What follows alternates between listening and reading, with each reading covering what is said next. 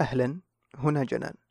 بودكاست جنان هو جزء من مشاريع حملة جنان اللي هدفها توعي المجتمع بأهمية فروع علم النفس وارتباطه بالحياة اليومية. ويسعدنا تشاركون الحلقة مع من تحبون وتقيمون البودكاست على المنصة اللي تسمعون الحلقة من خلالها. وعشان توصلكم حلقاتنا الجديدة اشتركوا في بودكاست جنان وشاركونا آراءكم على حسابنا على تويتر تلقونا في وصف الحلقة. وقبل ما نبدأ الحلقة ودي أنوه أن استنار تقدم خدمات عديدة للأفراد والمؤسسات. من تمكين التغيير المؤسسي وتحليل الأداء إلى اختبارات الشخصية والقدرات العقلية وقياس الصحة النفسية في بيئة العمل. يلا نبدأ الحلقة. استنيروا. مرحبا أنا اسمي منى. طالبة علم نفس في السنة الثالثة. لطالما كنت متفوقة بدراستي من الصغر إلى حد ما أنا متخصصة الآن. ولطالما كنت شغوفة يعني بالتخصص إلى أن وصلت مرحلة في التخصص واللي هي المرحلة اللي أنا فيها الآن يعني حسيت إن إحنا متعمقين في دراسة الاضطرابات النفسية وعلاجها وهذا الشيء مرة جميل مرة أحبه ومرة أنا شغوفة فيه. ولكن حسيت إن إحنا متجاهلين نقطة جدا مهمة واللي هي الوقاية. ما تكلمنا أبدا عن الوقاية عن الاضطرابات هذه. نتكلم عنها كيف تنشأ كيف نعالجها بس ما نجيب طاري الوقاية. أم الموضوع أثار عندي تساؤلات جدا كثيرة وطرحت على بعض من الأصدقاء وبعض من زميلاتي وللأسف ما حسيت في أحد مهتم بالموضوع ولا أحد أعطاه حجمه. فمرة استأت يعني حسيت إنهم مركزين على دراسة الاضطرابات وعلاجها وناسين الأساس والأصل النقطة اللي المفروض تكون البداية. أم فخطر ببالي إنه ليش ما أسأل واحدة من الدكتورات عندنا؟ وفعلا كلمتها وحسيت إنها أيضا ما هي متجاوبة. قالت لي الخطة اللي عندك هي اللي موجود واللي متوفر ما راح نضيف أشياء زيادة. فصراحة هنا مرة أحس خابت آمالي وضاق صدري شوي على الموضوع. فرجعت البيت وكنت جالسة أتكلم مع أمي وجبت لها الطاري وقلت لها إنه إحنا مو جالسين ندرس أي شيء عن الوقاية مع إنه موضوع يعتبر جدا مهم. أم فأمي اقترحت علي إني أسمع حلقة من بودكاست وقالت إنه راح تحصلين هناك إجابة آه، للتساؤل حقك. بخصوص تفعيل خصال الإنسان الجيدة. لأن في الأخير علم النفس الإيجابي يقر بسلوكيات الإنسان إنه إنه ما يخرج عن طبيعة البشرية. هذه الأخصائية لطيفة السبيعي وهي معنا اليوم عشان نتكلم بشكل موسع عن علم النفس الإيجابي. وأول شيء تحدثنا عنه إيش هو علم النفس الإيجابي؟ علم النفس الإيجابي طبعا هو أحد فروع علم النفس آه، الحديثة. آه، يعني هو كمصطلح ما نشأ إلا تقريبا عام 1998 آه، لما كان مارتن سليجمان آه، يترأس الجمعية الأمريكية لعلم النفس.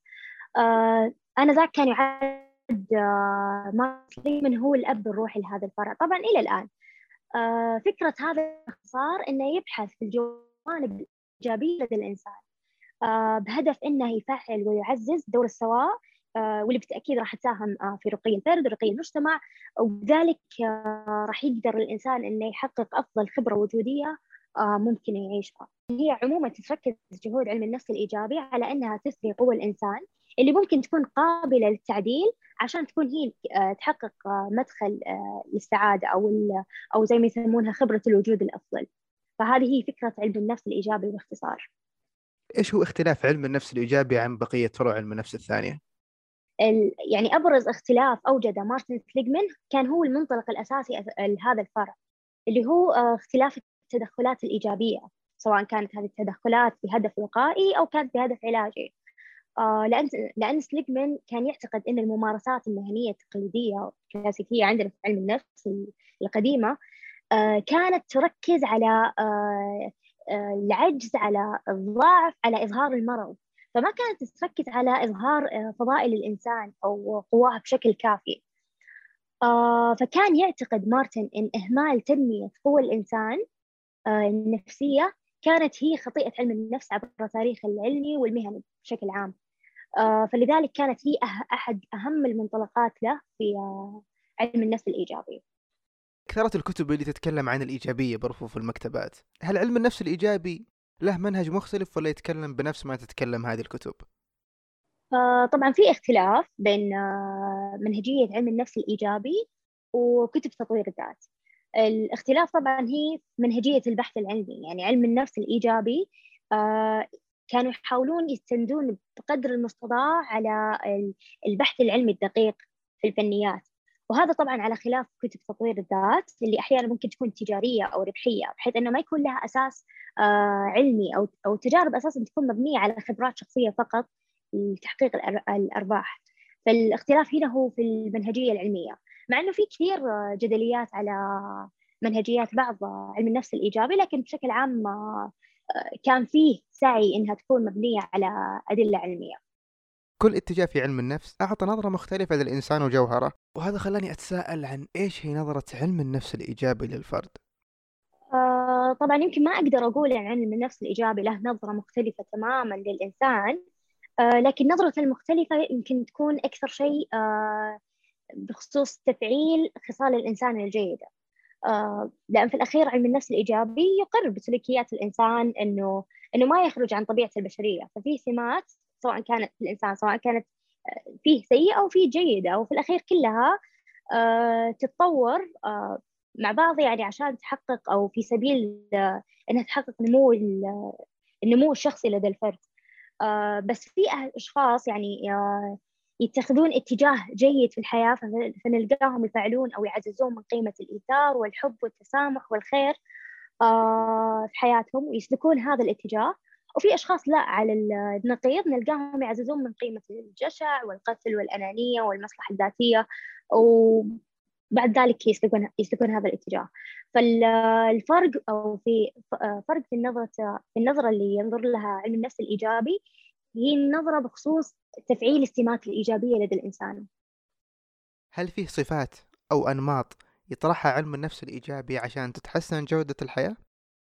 آه، تمام. علم النفس الإيجابي آه، هو عموما سعى فريق من الباحثين في علم النفس الإيجابي. طبعا كان من ضمنهم آه، الأب الروحي لعلم النفس الإيجابي اللي هو مارتن سليجمان آه، كان عندهم سؤال مطروح إنه إيش الخاصية الإنسانية اللي تشكل قوة آه، أو في التصنيف عموما مطلوب؟ يعني إيش القوة اللي يحتاجها الإنسان آه، عشان يكتسب آه، هذه الخصائص الإيجابية.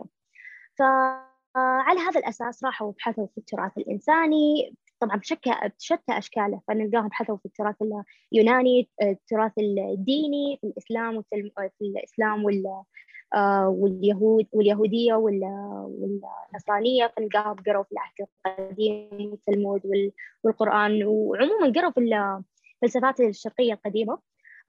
فسعوا إنه إن أو لقوا إنه فيه ست فضائل أساسية مشتركة بين أو ست فضائل إنسانية عامة. أقرت عليها كل الديانات والفلسفات الكبرى. كل زمان ومكان. الخصال الستة هي المعرفة والشجاعة والحب والعدل والاعتدال والسمو. هذه الخصائل هذه الفضائل الإنسانية العامة آه، اللي طبعا أقرت عليها كل الفلسفات والديانات كانوا يشوفون إنها هي اللي تساهم في تحقيق هي الأفضل لدى الإنسان وهي اللي تساهم في خبرة النمو والسعي عند الإنسان. طبعا هم قالوا زي ما فيه دي اس ام مرضي أو خاص بتصنيف الأمراض النفسية قالوا إحنا لازم نسوي آه، تصنيف آه، للفضائل الإنسانية. يعني ليش في تصنيف خاص فقط بالأمراض؟ ليش ما في تصنيف آه، يحث على الفضائل الإنسانية أو يحاول يسعى إنه يكشف الفضائل الإنسانية ويقيس درجتها لدى الإنسان؟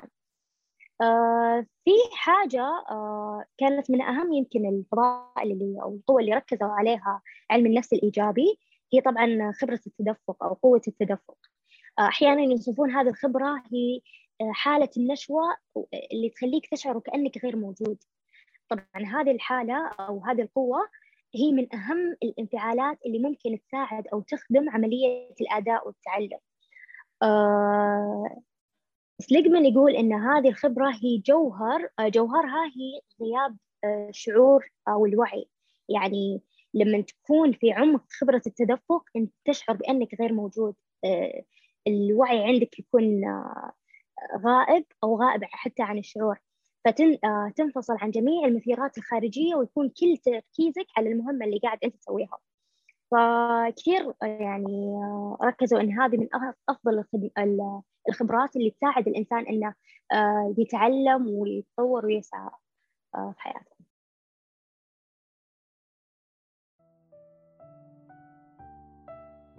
وفي الختام علم النفس يحاول يفسر جميع جوانب حياتنا اليومية وعشان كذا علم النفس في حياتنا. انتبهوا لنفسكم. محدثكم محمد الحميد. نلقاكم على خير.